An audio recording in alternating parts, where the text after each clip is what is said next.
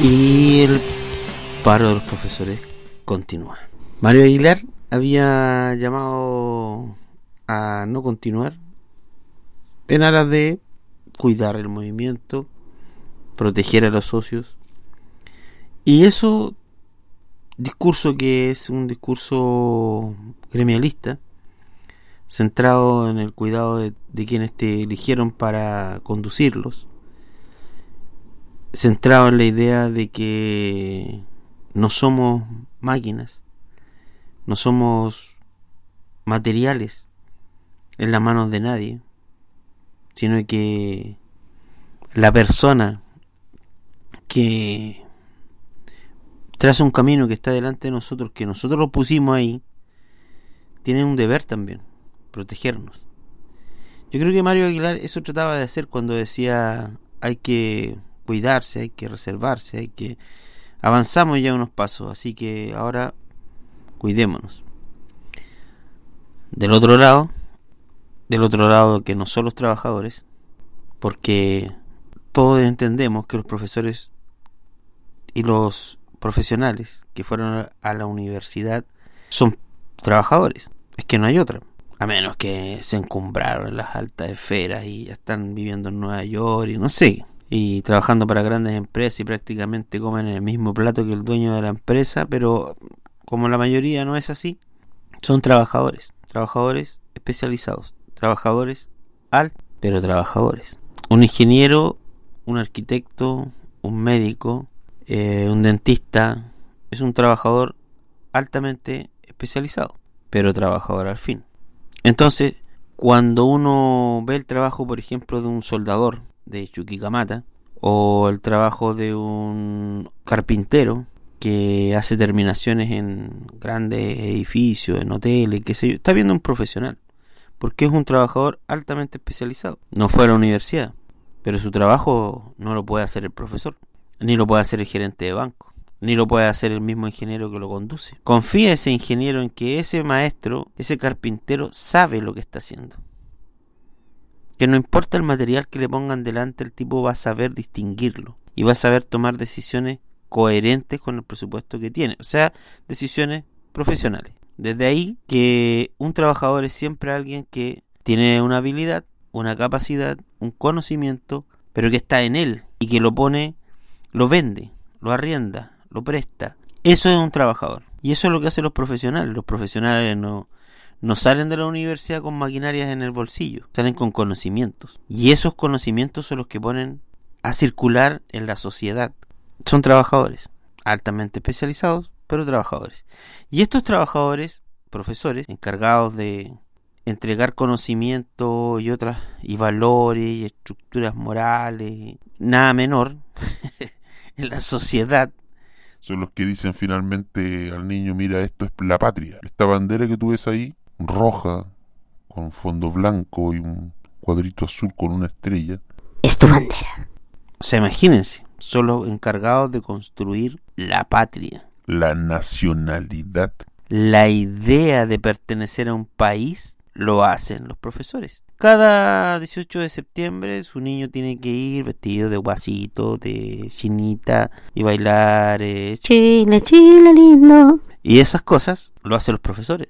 Los profesores enseñan el respeto a carabineros, los mismos carabineros que hoy día los golpean en las calles, eh, que toquetean a las profesoras, casi haciendo abuso sexual de ellas, eh, los mismos que golpean inmisericordiamente a profesores que no le ponen ninguna resistencia. Bueno, ellos son los encargados de enseñarle a los niños el día del carabinero. Y le enseñan el himno de carabineros y de las Fuerzas Armadas, que tienen jubilaciones que solo sueñan los profesores. Y como los profesores no viven en otro mundo, viven en este, tienen que reclamar por sus condiciones, como todo trabajador, como los trabajadores de Walmart, que no han aparecido en la prensa para nada, salvo en algunos medios muy puntuales en las redes sociales, pero los trabajadores de Walmart están en paro. Fuerza para ellos, para los trabajadores del líder, que, que están en este minuto luchando por mejores condiciones laborales y por supuesto en un medio absolutamente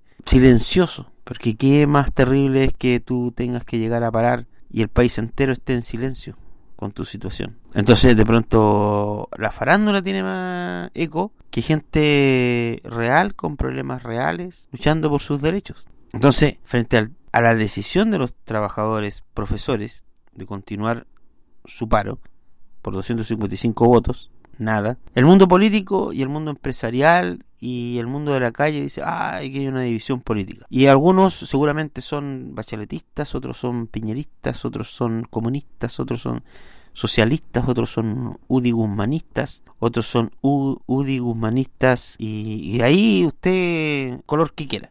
El problema es que parece que nadie está haciendo la cuenta, excepto los propios profesores y su presidente, de que ya van más de seis semanas, ocho semanas, prácticamente dos meses, sin sueldo. Entonces, ¿cómo se paga la luz? ¿Cómo se paga el agua? ¿Cómo se paga el gas? ¿Cómo se paga la benzina del auto? Que todavía no se paga, que está en cuotas, en 30 cuotas. ¿Cómo se paga la ropa de Falabella para ir a trabajar? Porque quiere trabajar, pues son trabajadores pero son trabajadores con una cierta especialidad, por lo tanto no se pueden poner un overol encima, tienen que tener más una ropa más o menos, más o menos decente, más o menos decente. Y hay que endeudarse para eso, y hay que pagar eso. Y ya llevamos un mes sin que esa gente reciba su sueldo. Entonces, cuando continuar o no continuar el paro, ¿cómo lo mide un profesor común y corriente? ¿Lo mide a propósito de su lectura del marxismo? ¿Del tomo 1 del Capital? ¿Cómo lo hace? ¿Cómo el otro, el, el, profesor de, eh, de lo que sea, que siempre ha sido de derecha, va y lee a Adam Smith? Y primero lee a Adam Smith y dice, sí, en realidad voy a continuar el paro porque esta lectura de Adam Smith me, ah, me llegó al corazón. Realmente, esto es lo que hay que hacer. No, son trabajadores, tienen familia. Ese profesor, ese profesor, ese profesor, a lo mejor su pareja no es un profesor y ya tiene que enfrentar el hecho de que este mes no llegó con el sueldo a la casa. Así que ese esposo, esa esposa que está produciendo también, como es todos los trabajadores hoy día, o la gran mayoría, empieza a mirar al otro, a preguntarse, bueno, esto va a continuar esto del paro porque no me da el sueldo. Así que ya voy a pedir por ahí unos ayudas a un amigo, voy a ver prestado, voy a ver qué hago, pero no da la cosa. Yo creo que esa fue la decisión que tuvieron que tomar. Continuar en esa angustia económica, social. Hay gente que se colude con el confort, le importa nada de ver plata.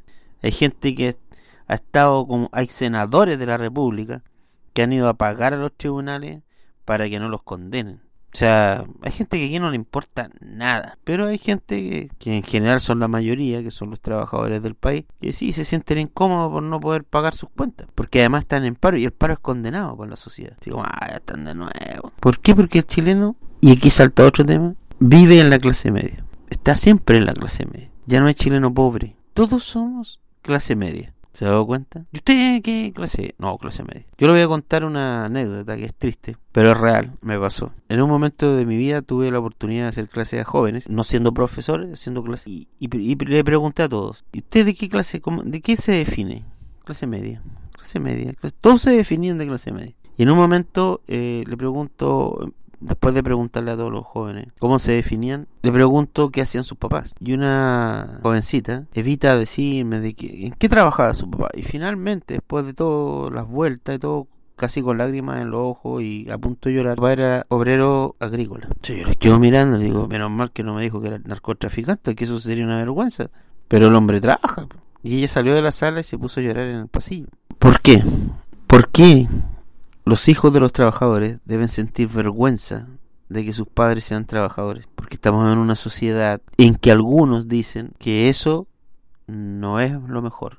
Lo mejor es parecerse al dueño de la empresa. Entonces te compras un auto, te compras un televisor, una lavadora, una secadora, una casa ahí, más o menos, y lo lograste. ya no soy pobre. Y vives una fragilidad una línea frágil que si se rompe esa economía, todo se termina. Entonces todo el mundo vive con la ilusión de que no tiene la necesidad de ser apoyado, de que nos apoyemos. Nos vendieron la pomada del mérito. La concertación nos vendió la idea de que el mérito lo logra. Tú con tu esfuerzo individual lo vas a lograr. Esfuérzate. Pone Lucas. No importa, machácate. Porque algún día Se coluden. Los ricos se coluden. Se coluden y hacen negocios con las Fuerzas Armadas para venderle armas a los narcos. Se coluden. Te cortan el agua cuando quieren en Osorno, te cortaron el agua y te la cortaron nomás. Y la empresa no es chilena, es española. Y tiene que tener mojado a medio mundo, disculpen el lenguaje. ¿Y tú sigues pensando que el mérito te va a llevar a alguna parte? ¿Que el mérito va a hacer que tú salgas de tu pobreza y seas clase media baja? ¿Qué es la clase media baja? Trabajadores. ¿Qué es la clase media media? Trabajadores pero con más capacidad de endeudamiento. ¿Y qué es la clase media alta? Los que están esperando reemplazar a la clase alta. Más claro, echarle agua. Si tomás, si vendés, si fumás, si compras un pobre tonto para hacer para comer, si tomás, vendés, comprás, fumás y vayas en toda la concha de su madre. ¿Y ahora qué? ¿Qué nos queda? Elección